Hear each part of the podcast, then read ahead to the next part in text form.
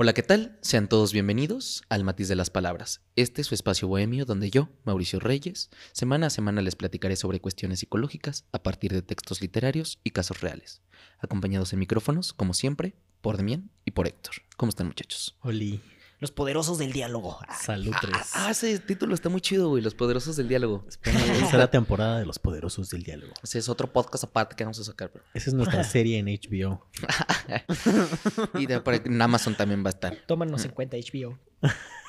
Patrocínanos, por favor. Quiero empezar con una con un poema de Alejandra Pizarnik que dice: Los estados de angustia impiden sentir la poesía. Me refiero a la angustia que produce el fracasar en los intentos de comunicación con los otros. Una queda reducida a una espera. No, espera, no. O tal vez sí. Una espera la llamada de afuera. Y entonces solo es posible vivir si en la casa del corazón hay un buen fuego. Dentro de mi pecho tiene que estar la morada del consuelo, quiero decir, de la certeza. Solo entonces se vive la poesía, que parece estar reñida con la enajenación. El día de hoy les voy a hablar sobre la angustia. Sí, perfecto. Buen inicio. Qué nervios. Les voy a hablar sobre la angustia y cómo se relaciona con el lenguaje y con el chiste, Ah, ¿Cómo con el chiste con el también. chiste? con lo cómico. Claro, porque los estandoperos viven angustiados. Tiene sentido. Sí, de- Es como la gente que cuando está como nerviosa se ríe, ¿no? ¿Tiene algo que ver con eso? Sí. Los chistes de Pepito.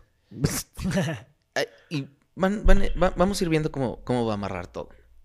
Dice Martin Heidegger, la angustia es la disposición fundamental que nos coloca ante la nada. Si pensamos entonces que tiene que ver con el lenguaje en el momento en que ya no hay nada más que decir, entonces se viene angustia. Mm. Pero Es como bueno, Cuando dices algo y no te responden y que te dices, ay, dije bien o dije mal, ¿qué pedo? sí. Y entonces uno puede hacer un chiste ahí. claro. De angustia se alimenta este programa, ¿eh? O sea, ustedes no piensan que somos graciosos, no. Pero somos unos angustiados hasta la verga. Angustiados Mira mis uñas. 24-7. Bueno, Como la Venus de Milo, ¿no? Ya hasta acá se comió las uñas.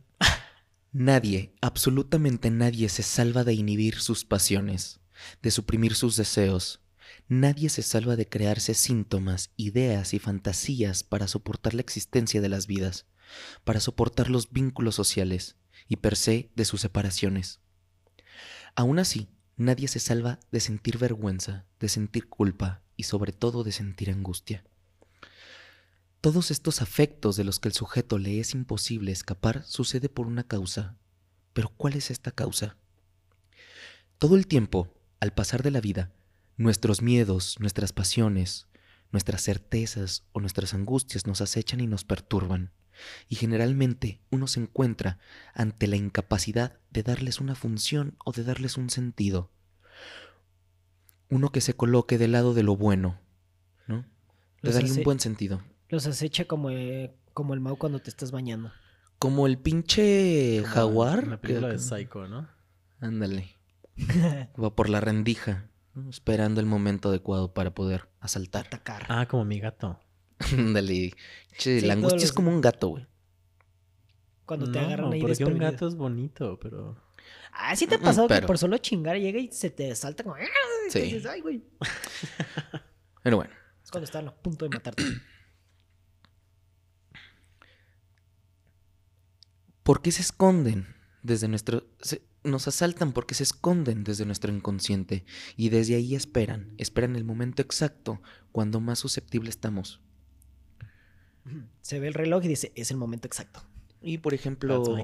¿No se acuerdan si la otra vez en un programa estábamos diciendo de que justamente a, a una persona, eh, Shredder, si no, si no lo han visto, chequen el capítulo, y se me asaltó la idea justamente cuando me estaba despertando. Porque justamente cuando ese estado en el que uno más susceptible se encuentra, en el ensueño, en esta parte de la vigilia, entre el sueño y la vida. todo modorro con el gallo. y, uh, Exactamente, Cuando todavía te acuerdas de tu sueño, ¿no? exactamente. oh, sí. Pero, ¿y si nos topáramos, y si nos tomáramos el tiempo de pensar en sus raíces, de pensar en su procedencia, ¿de dónde es que viene esto? ¿De dónde es que sale? Probablemente entonces encontraríamos con que posiblemente no sean tan malos, y al descubrir eso a lo mejor dejamos de temerles, por ejemplo, a la angustia o al miedo, ¿no? Al deseo. Es como cuando te enfrentas a tus miedos. Sí. Es como meditar, ¿no? Mm, Es como entender que lo que estás sintiendo lo estás sintiendo y lo tienes que dejar fluir.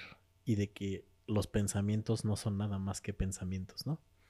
Yo lo vería más como cuando estás en la casa del terror y que no quieres entrar porque te cagas de miedo hasta que entras y te das cuenta que no estaba tan chida y al contrario quieres pedir tus 10 varos. Es como cuando entras a la universidad y te das Sí, cuenta que no estaba tan chida y dices como... sí me gusta ese ejemplo. Es muy fácil de entender y es prácticamente lo que se está diciendo en el momento. Sí, es como, y dices, güey, todo está bien chafa, yo pensé que iba a estar más chido. Regrésame mi dinero. Pero más que una desilusión, yo más bien lo quiero interpretar como, o sea, cuando sientes esta angustia, esta desesperación, esta ansiedad.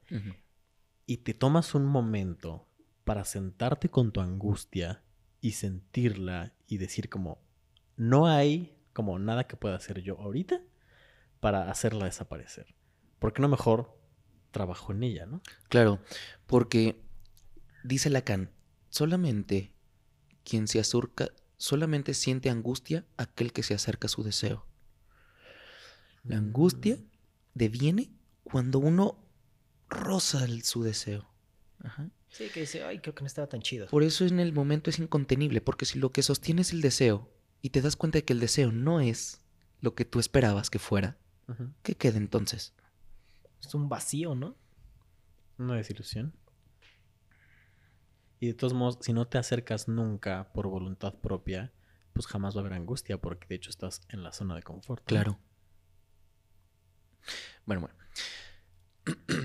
Pensemos en aquel deportista que se, que se prepara durante toda la temporada para el combate final. Y te cancelan los Juegos Olímpicos por COVID. Bueno, pero ahí ya no es una, una cuestión eh, Así no, manejable, no. de tú, de tuya, ¿no? Que tenga que ver contigo.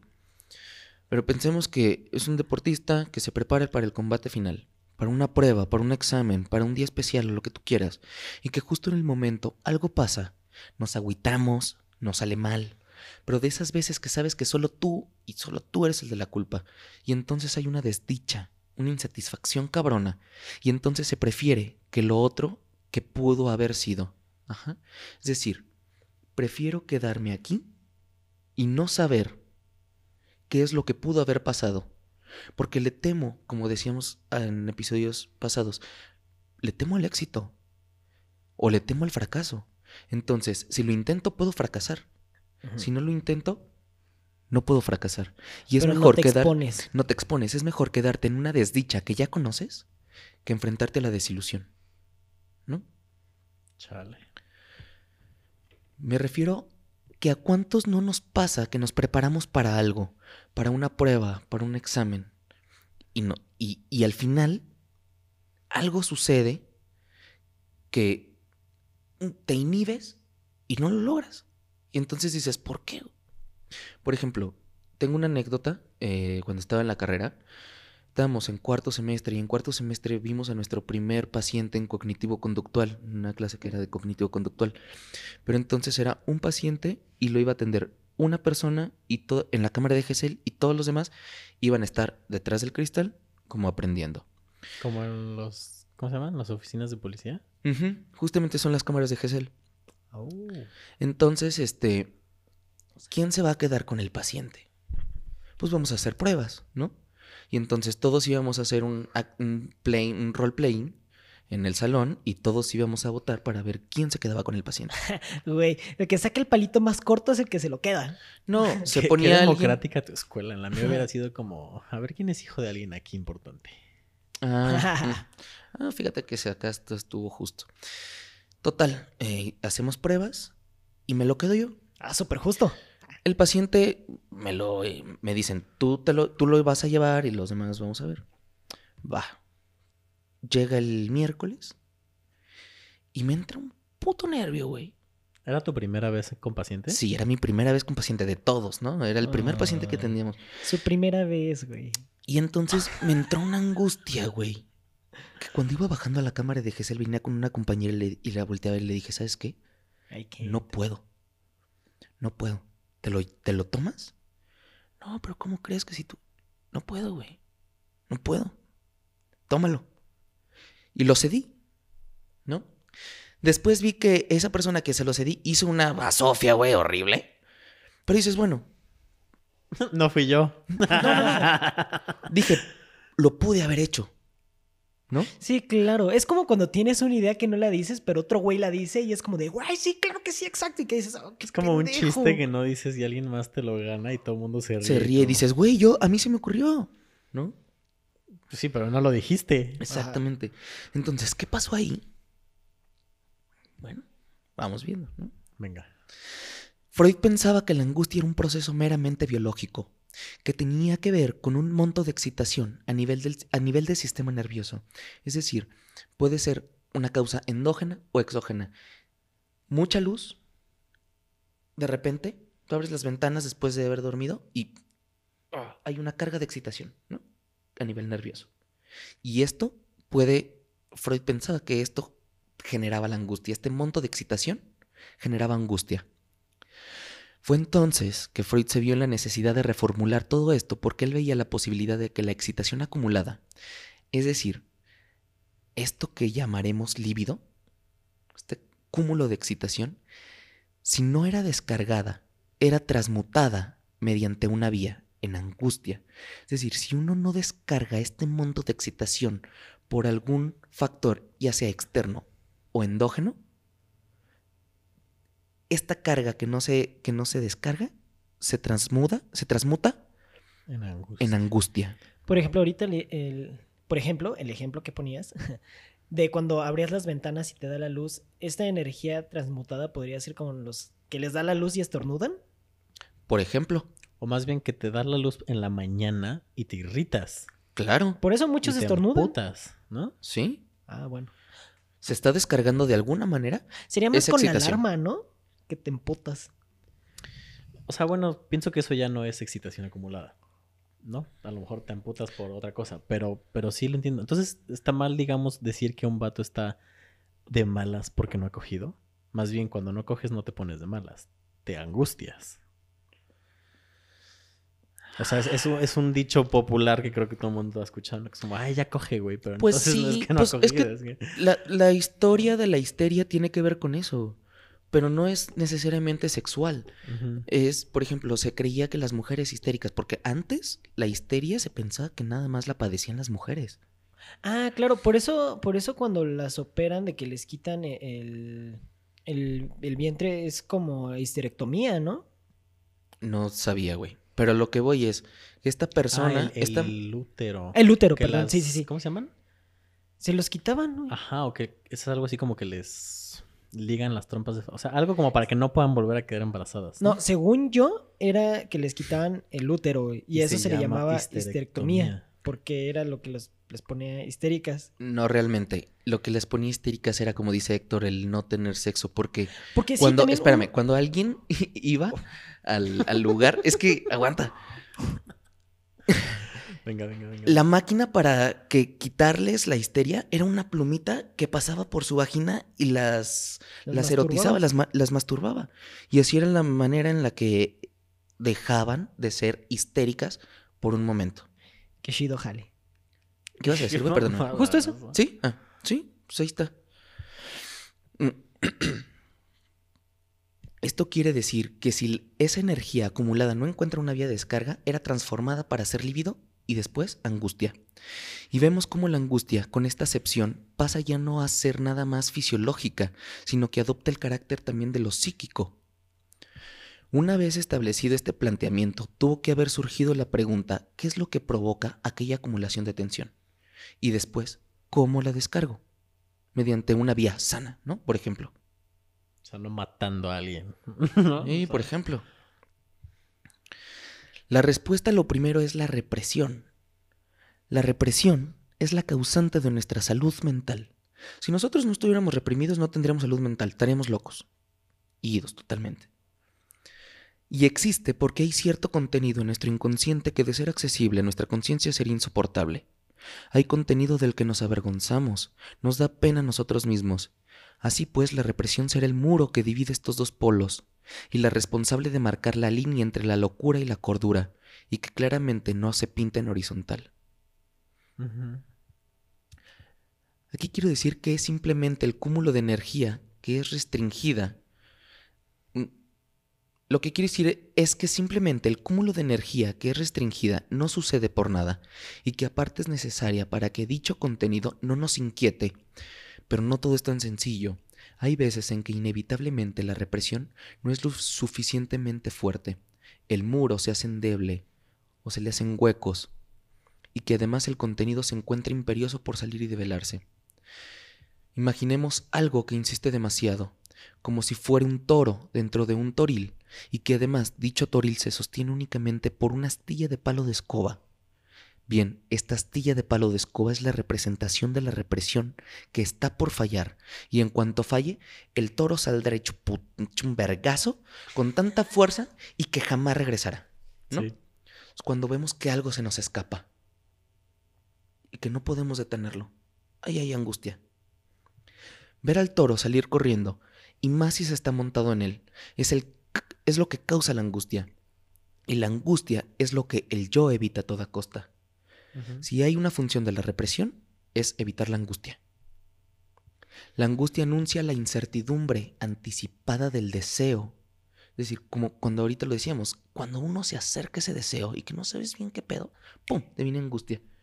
Y si tú mismo lo reprimes, y si tú mismo dices como, no, no, o sea, no, no voy a permitir que esto, o sea, que este deseo sea más grande que yo, como que esa represión es la que te mantiene no angustia, o sea, no al borde de la angustia todo el tiempo, ¿no? Sí, claro. Entonces ahí estás reprimido, sí, qué bueno.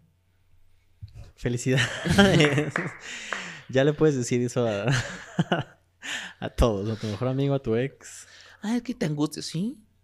Ah, no es que te- no Qué bueno, estoy y sano. sano. Estoy sano y reprimido, cabrón. Sí, güey. Está cabrón. Quieres ser libre, pero no sabes qué hacer con tu libertad. Siguiendo en esta metáfora del ejemplo, ¿no? Ya salió el toro. El toril es esta parte que, que- que mantiene al toro en un lugar y que cuando se abre, pinche toro sale, ¿no? Eres libre. ¿Qué vas a hacer con esto? Es como salir de la universidad, güey. Ay, ya saliste, güey, lo que querías, ¿no? Ahora encuentra chamba, güey. Y fue como, tampoco era lo que quería, güey. Y el otro porcentaje de los universitarios tampoco quería, güey. Algo del ambiente exterior puede ser percibido como amenazador, peligroso para el sujeto, y esto provocará un cúmulo de la excitación, y tendrá que ser tramitada o- descargada y descargada, que de lo contrario provocaría el efecto de angustia. Pero ¿cómo tramitarla o a partir de qué? He ahí entonces la relación que tiene la angustia con el trauma, porque el hecho, porque de hecho, el trauma es eso, es la incapacidad de tramitar el afecto y tensión que vino desde ese exterior para poder darle un sentido. El trauma es trauma porque queda sin posibilidad de sujetarlo al lenguaje. Se nos escapa en la palabra. Pensemos en el trastorno eh, estrés postraumático. Chocas, hay un cúmulo de excitación que no puede ser transmutada porque la mejor manera de transmutar esa excitación es a partir del lenguaje y de nombrarlo. ¿No? Entonces, hay algo que no se puede poner en palabras y como no se puede poner en palabras, queda ahí un afecto en el cuerpo rondando y entonces, hasta que uno no le da una palabra a esa sensación, no se descarga. Entonces, un trauma es una, un- una excitación que no se ha desfogado. Sí. Por ejemplo, ¿qué pasa con estas personas que, no sé, que después de un choque empiezan con tics en las manos? Pues yo una vez choqué. Está a punto de romperse mi silla. No sé lo que. Eh, choqué en la moto. Y no mames, todo el mes o la semana siguiente, no sé, que no sé, iba manejando. Alguien más iba manejando y yo iba en el coche. Literalmente, si alguien rebasaba o nos pasaba por así cerquita, yo de verdad le hacía como. ¿Sabes? Sentía que iba a volver a chocar, era horrible. Sí. Pero aparte, ese tipo de excitación es como no, no, no sexual, sino que es como una carga, descarga de emociones muy cabronas en Sí, un lapso muy, muy corto, ¿no? Sí, güey. Sí, o sea, cuando dices excitaciones hablas como de energía, ¿no? Como que acumulada. Exacto, no de excitación de se me paró. De sexo, ¿no? ajá, no. Sí, no, o sea. Sí, sí, sí. Sí, no, como presenciar algo muy traumático, por Sí, ejemplo. es lo que digo, presenciar una las Torres descarga de Gemelas, ¿no? emociones en un lapso muy corto de tiempo. Sí, porque el tiempo, justamente, si, si, si es dentro de un tiempo muy prolongado, igual y no se, se siente como igual, ¿no? Sí, no es como el shock del... Exacto, sí. El, el factor del tiempo es clave. Representa una cosa, algo incapaz de decirse. Pensemos que cosa es una cosa que no sabemos qué es, pero que es, ¿no? Un je ne sais quoi. un ovni. En, en- en alemán se dice das Ding, ¿sí? Un ovni. Das Ding. ajá. Das Ding es la cosa, ¿no? Con mayúsculas, la Ya cosa. sabes cómo ponerle ese compañero de la escuela. Cosa Das uno, Ding. cosa No dos. mames. Y Dustin. Bueno, este. Eso incapaz figuraría como el significante que ordenaría a los demás para producir una oración que dé sentido. Por ello, justo donde la palabra no alcanza, la angustia se asoma. Cortázar dice que cuando las palabras no alcanzan lo que hay que decir, se desborda el alma. ¿no? Pensemos que este desbordar del alma es la angustia, ¿no? En palabras cortasarianas. Por esto, entre la angustia y el lenguaje hay una relación chistosa, pues a partir del humor uno puede vaciar ese sentimiento angustioso.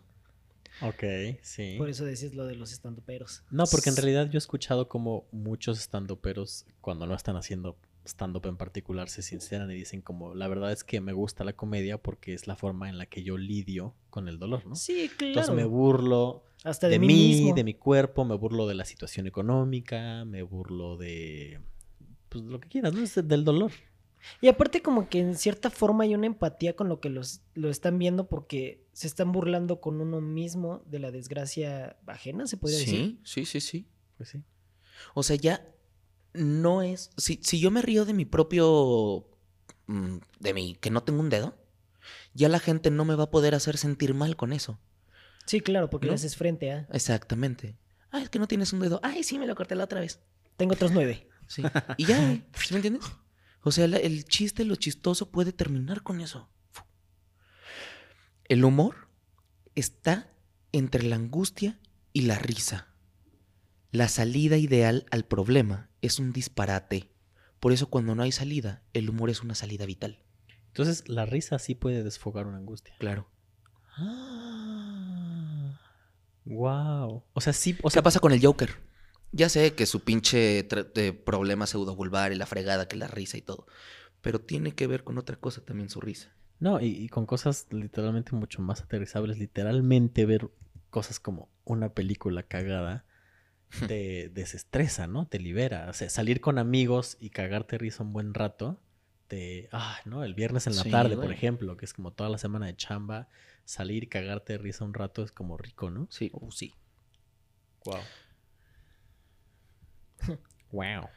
Pues hice lo que Juan escutia y que me aviento. ¿No? Me azoto. Como Ante, an- ante esta falta de certeza, ante la duda, devine angustia. ¿Y qué haces? Pues hice como Juan escutia, pues me aviento. Y ese es un chiste, un, así, ¿sabes? Algo cagado. Y entonces puedes acceder. También como para amortiguar la situación. Exactamente, justamente es esa la palabra, amortiguar la situación. Nada más. La risa es el lugar donde se distingue entre la carcajada, que más bien está articulada a lo cómico, y es el gesto de quien enfrentando a lo imposible topa un modo digno de afrontar la derrota, justamente lo que tú decías hace rato, cuyo paradigma sería el canónico comentario del prisionero llevado a la horca preguntando, en un ejemplo, ¿qué día es hoy? Lunes. Ah, qué bonita manera de empezar la semana, ¿no? El tipo que está a punto de ser ejecutado, ¿no? Ves que te llega un correo del SAT. Ah, qué hermoso empezó mi mes. Sí, sí, ¿no? Y, y uno le quita ese peso, güey. Pues sí. Y ya continúas leyendo el correo y dices, ah, bueno. Ah, por eso Es también poquito. existe, existe todo este movimiento que empezó yo creo que hace como 10 años en, en 9gag y en Reddit, de que la gente empezó a utilizar memes para lidiar con depresión, ¿no? Y hacían memes de depresión en los que literalmente eran humor súper negro, en los que Sí, claro. Y aparte, quiero como morir, me voy a suicidar, no sé qué, pero era como humor. Ajá, y encuentras a más gente, güey, en la misma situación que sienten esa empatía y dices como de, ah, no estoy tan perdido. Sí, porque también se ríen del mismo chiste. Ajá. Para, para también las cuestiones sociales, los memes, güey, no te vayas así, por ejemplo, los memes de hoy en día de, de AMLO, de, del- de los partidos políticos, de todo lo de la sociedad, ¿no? Se hace chistes de todo. Es una manera de lidiar con lo que sucede socialmente, individualmente y, y, pues, prácticamente con Todo, todo. termina en tenente. Sí, sobre todo, Todo lo que termine en ente. El 99% de nuestras vidas, si ya el 90% de nuestras vidas era digital, ahora es el 99,9, ¿no? Ahora que está como Está la cuarentena. cabrón, güey. Eh, el mismo Lacan ubicaba la angustia como paradigma de los afectos. Es puro afecto sin palabras. Lo afectado es el cuerpo. El humor, la palabra, sería el arma para agarrar a la angustia, como cuando uno agarra al toro por los cuernos, atraparla en una frase o en una letra y hacerla risa. Es el lenguaje que marca la falta, dice Alejandra Pizarnik. Si digo agua, ¿beberé? Mm, ¿No? Es justamente el lenguaje no une, sino marca justamente la diferencia. El lenguaje te hace percibir la ausencia. Exactamente. Y encontramos directamente con esta falta, y es lo que nos lleva a la angustia, al deseo. Dice Lacan, uno solo siente angustia cuando se acerca al deseo. Y es que como dice Heidegger, la angustia es la actitud frente a la nada, porque el deseo no es nada, no es un lugar a- al cual llegar. El deseo es una ilusión que formamos en tanto ahí no estamos. Yo, yo siento que la situación perfecta es como cuando le vas a llegar a, a una chava, ¿no? Que estás con la expectativa y en la esperanza. Que dices, "Oh, ¡qué nervios! Porque el deseo tiene que ver con un ideal. Tú le vas a llegar a esa chava porque piensas que es la mejor, porque piensas que es lo máximo, ¿no? Pero es justamente lo que uno trae y que se le ha colocado al otro, ¿no? Es el deseo es eso, es la ilusión, porque cuando uno lo hace, te das cuenta y dices, "Oh, oh, creo que no era como yo pensé." Sí, claro, puede pasar de, de esas dos. O puede ser lo que no esperabas o puede ser ahí donde quedaste amarrado. Exactamente. Por eso, lo peor que te pueda pasar es que tu deseo se cumpla. Por eso, cuidado con lo que se desea. Claro, como esta, este mito de la Grecia antigua en el que esta persona, no sé quién, desea vida eterna para poder vivir siempre con su amado, pero se le olvida pedir juventud eterna y envejece para siempre hasta quedarse convertida en una pasa. Pero sigue viva, nunca va a morir. Claro. Cuidado con lo que desean. Cuidado con lo que se desean. El rey Midas, güey. Quiero, rey o sea, desea que todo lo que toque sea oro. Ujú. Tómala, puto. Eh. Tan, tan. ¿Qué Para mí comes? que esa persona creó a Born, ¿eh? no mames. El lo- ah, ah, ah. Mm. Y de llegar, o sea, en tan- el, el deseo es en tanto ahí no estamos. Y de llegar, a lo mejor sería totalmente decepcionante. ¿Ven por qué tiene que salir lo cómico? Lo cómico nace de lo absurdo, de tomar algo y darle un sentido. El objeto A, ahorita vamos a ver qué es eso, cuya única traducción subjetiva, según el mismo Lacan, es la angustia. Lacan mete este objeto A porque lleva de letra el autre, que en francés es el otro, ¿no? Pero es lo que Ulala. el objeto A en de lengua minúsculas aquí, cabrón. es en minúsculas y es justamente lo que queda de ese otro. No, porque el otro se escribe con mayúsculas, el gran otro se escribe con mayúsculas. Lo que queda de ese gran otro es el objeto A. Lo llevamos siempre con nosotros. ¿Qué cosa es este supuesto objeto designado por una letra a la manera de una escritura algebraica, como tú bien lo dijiste? En ese objeto, objeto entre comillas, porque no es un objeto mm, Físico. físico, puede, pero puede que no, ¿no? Pues que. Claro, como el PlayStation 5 que Ese es- deseas pero no puedes tener. Sí, claro, güey, claro. Estoy hablando de mí, ¿eh? Marcado por una letra que no es por nada, es la inicial de autre, como les decía, otro en francés. Y más que tratarse de un objeto en el sentido habitual del término, se trata más bien del objeto que designa la falta de objeto. El objeto que designa la falta del, del objeto. Pero ese es el lenguaje. Sí, Es como el arte de Duchamp, ¿no? Un poco. a ver.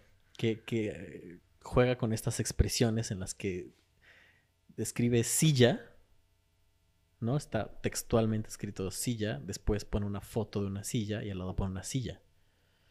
Y es como, o sea, ¿cuál es como, en qué momento empieza y en qué momento termina este entramado entre el objeto y lenguaje, ¿no? O sea, como, ¿cuál es la verdadera silla de las tres? Lacan Pone- Uh. para el lenguaje signo y significante. Y es justamente lo que está ahí. Lo que tú mencionas. Es el signo y el significante. La letra escrita también. Eh, dice Radosh Marina Lieberman en un texto que se titula Entre la risa y la angustia. Dice, el objeto A es esa falta que hemos recibido del otro, del gran otro. ¿Qué quiere decir? La verdad del otro es que su causa es un agujero. Cuando, cuando digo que falta a veces una palabra para que podamos acomodar toda una oración, para que nos dé sentido a nosotros, a nuestro deseo, a nuestra verdad, no tenemos esa palabra porque esa palabra la tiene el otro, pero ese otro tampoco la tiene. ¿Sí? Y eso es lo que nos da. Una palabra vacía. Un objeto que agujerea al otro, pero que a mí me es entregado y yo lo recibo. Este es mi regalo. Lo malo es que es un regalo por el que voy a pagar, como lo decían hace rato. Y todavía tengo que pagar, ¿no? Por eso es que esto es muy insensato y hasta parece broma. Yo recibo un regalo que es un pedazo de pérdida por el que tengo que pagar con el dolor de lo que no tengo. Ok. Es como cuando decimos, es como cuando las mujeres dicen, me costó un huevo que no tengo. bueno, pero es muy figurativo, No, ¿no? Es figurativo, pero está en el lenguaje, ¿no? O sea, es nada más para traerlo al ejemplo. No sé qué otra cosa podemos decir. Eso fue lo que se me viene. Cuando alguien dice, me costó un huevo, ¿no? No, literalmente, o sea, no hay ni un huevo. eh, te cuesta algo que no tienes, ¿no? Me costó un ojo de la cara. Claro. Y ahí está, güey. Lo cómico, la angustia y el lenguaje. Porque si esta no está. Sí, pero más no tanto. Develar el deseo tiene que ver con develar la verdad del sujeto, que bien podría decirse en una sola oración, pero hay una palabra que falta porque no la tenemos nosotros, sino que pertenece al otro. Pero ese otro tampoco la tiene. Por ello el deseo es un invento. Es la fantasía de que evidentemente hay una palabra que acomode todo. No, no sé si has escuchado y esté relacionada esta frase de ¿tú sabes qué es el beso? ¿Me estás Me albureando? está- sí, No, no, no. Este perro, güey, trae todo acá lo pinche. No sé. el beso es cuando el sujeto sujeta la jeta de la sujeta. A ver, repite. a ver, otra vez, rep- ¿me lo puedes repetir? Es cuando el sujeto sujeta. ¿No? ¿Cómo? Es Cuando cuando el sujeto sujeto sujeta la jeta de la sujeta. sujeta.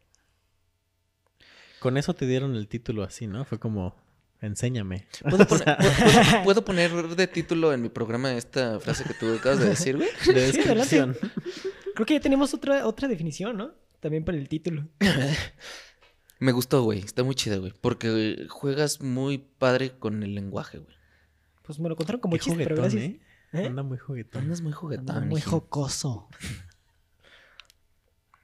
La inhibición vemos que se trata de la interrupción de un funcionamiento de un mecanismo para llegar al deseo. Es decir, cuando uno se acerca a su deseo, hay angustia, pero entonces hay una inhibición que bien podría ser lo cómico, ¿no? Que te impide acceder a ese, al, al total, al deseo absoluto, ¿no? Entonces vemos que la inhibición es eh, un, un mecanismo de interrupción para llegar al deseo. Se manda una señal de displacer a causa de la inhibición para evitar la angustia. Estas inhibiciones son producto de la represión y dicha represión es ejercida por el yo. El yo, como ya lo hemos a veces hablado en varios capítulos, pero por si no lo han escuchado, el yo es una de las tres instancias psíquicas ubicada entre el ello y el superyo. Y se encarga de mantener la paz entre estas dos instancias. O el equilibrio. O el equilibrio, justamente el, el equilibrio me gusta más. Eh, es como si fuera la persona que otorga la palabra dentro de un debate, solo que esto no es como un debate, sino como una batalla, una guerra. Si la inhibición otorga un afecto displacentero porque se, se interrumpe su fin, ocasiona el enojo de la instancia del ello y es necesario, para cesar ese enojo, volver a ser de las suyas con el fin de mantener la estabilidad psíquica y desarrollar entonces un síntoma. Así aparece un síntoma. Nuestros síntomas están a partir de que nosotros no podemos acceder a ese deseo y entonces algo viene y nos inhibe. Entonces se crea un síntoma. Lo quiero pero no lo quiero. ¿No? Sí, sí me ha pasado. Por ejemplo, tengo, tenía un paciente y este paciente eh, decía que todo el tiempo estaba en una constante insatisfacción porque no se sentía capaz de lograr las cosas. Si su jefe le pedía algo, nunca lo hacía del todo correcto o no como él le gustaba. Siempre todo el tiempo se estaba acribillando los errores y nunca, nunca veía las cosas buenas que hacía, ¿no? Trabajando en sesiones posteriores, él me comenta que se ha sentido más tranquilo, más en calma, y me habla de una metáfora que dice es que me siento como si fuera en una planicie. ¿no? Antes yo me sentía en un, como en una montaña rusa, en un sub y bajas, pero ahora me, me encuentro perfectamente estable, ¿no? Pero ahora esta estabilidad no me permite escribir, porque creo que cuando yo escribía lo escribía a partir de mi, de mi tristeza, de De mi melancolía, de mi miedo, de mi dolor, de mi frustración.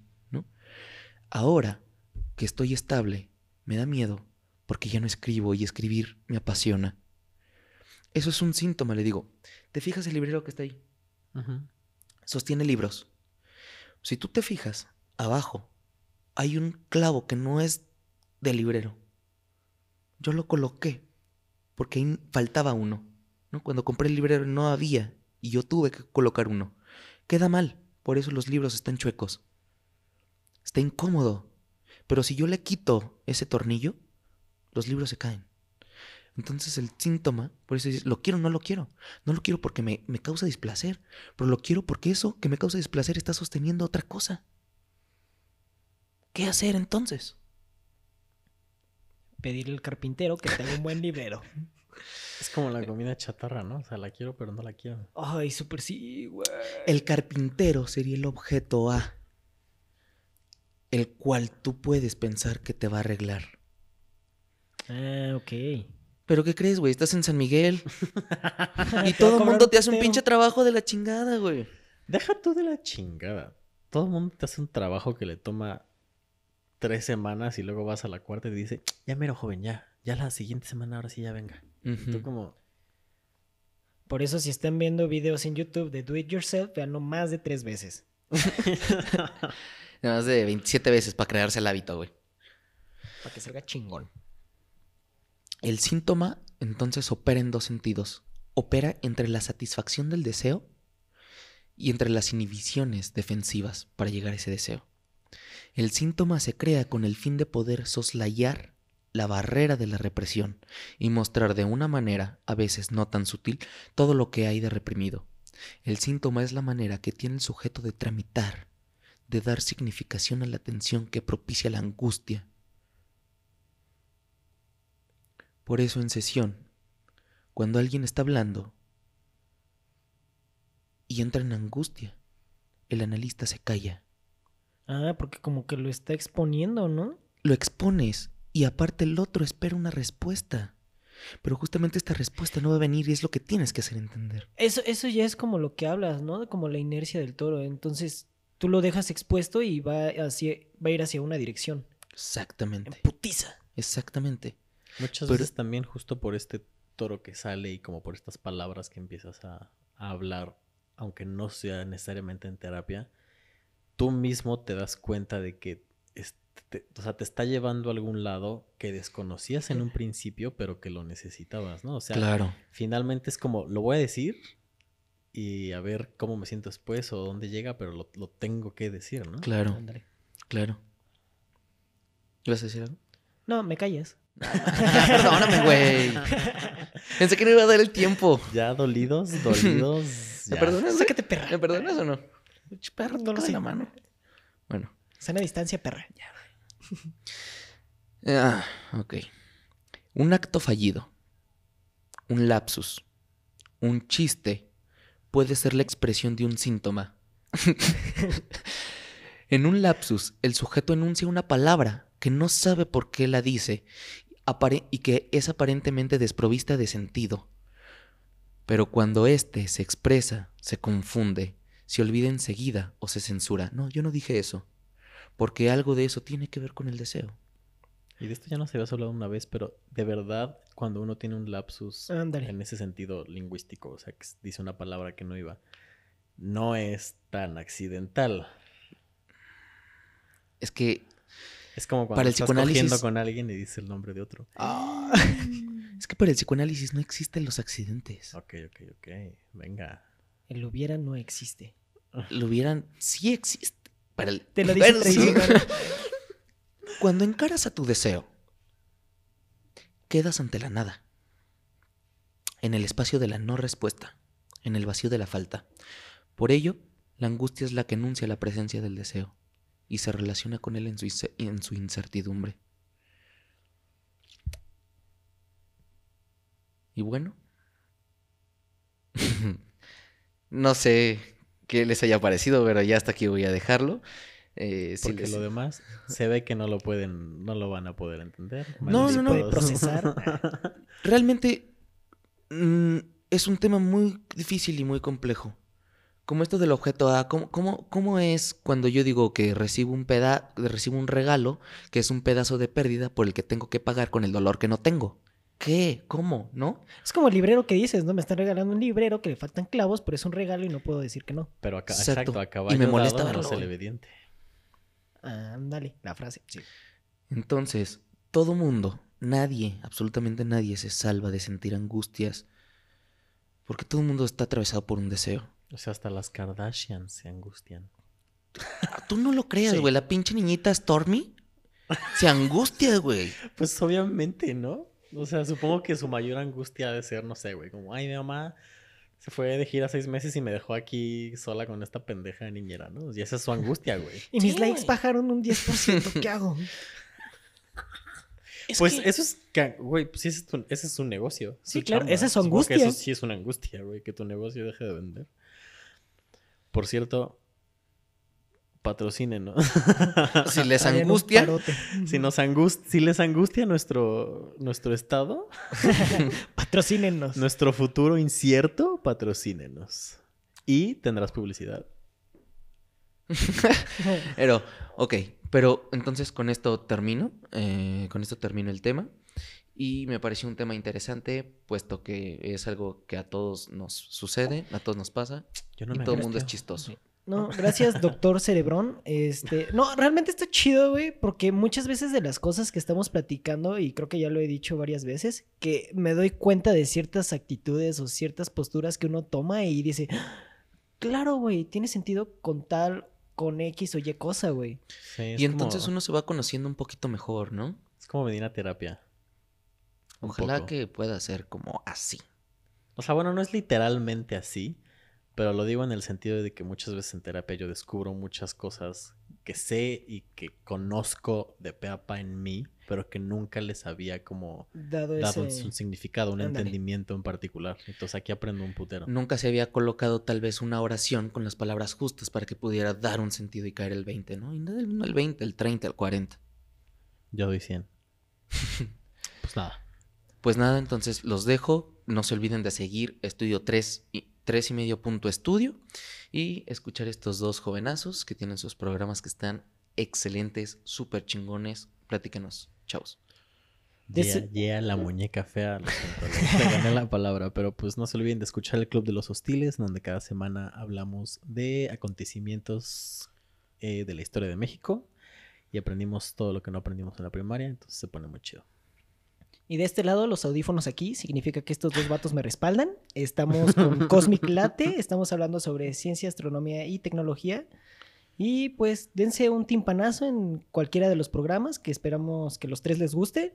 Y pues sería, sería todo. Sería todo, suscríbanse, escúchenos en las diferentes plataformas, Denle like. denle like y sería mucho de su ayuda si nos ayudan a compartir con sus amigos este, y con gente que crea que le puede interesar estos temas. Denle amor. Denle amor y hasta la próxima. Chao.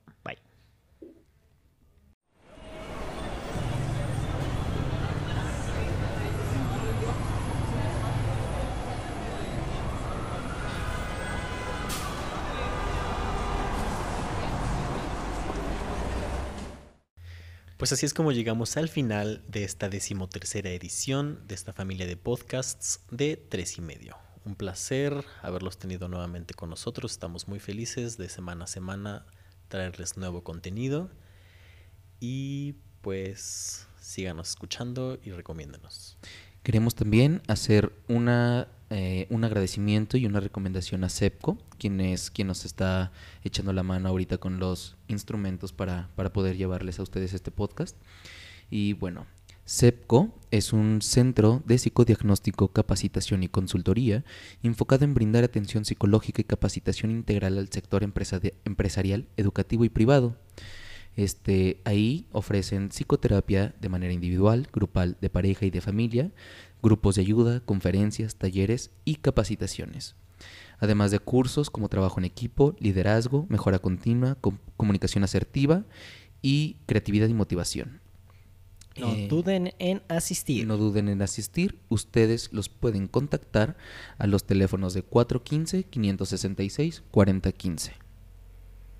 Y pues sin más, tampoco olvidar que esto es gracias a ustedes que nos sintonizan. Les mandamos un fuerte y caluroso abrazo a todos los que hacen posible que esto se esté desarrollando.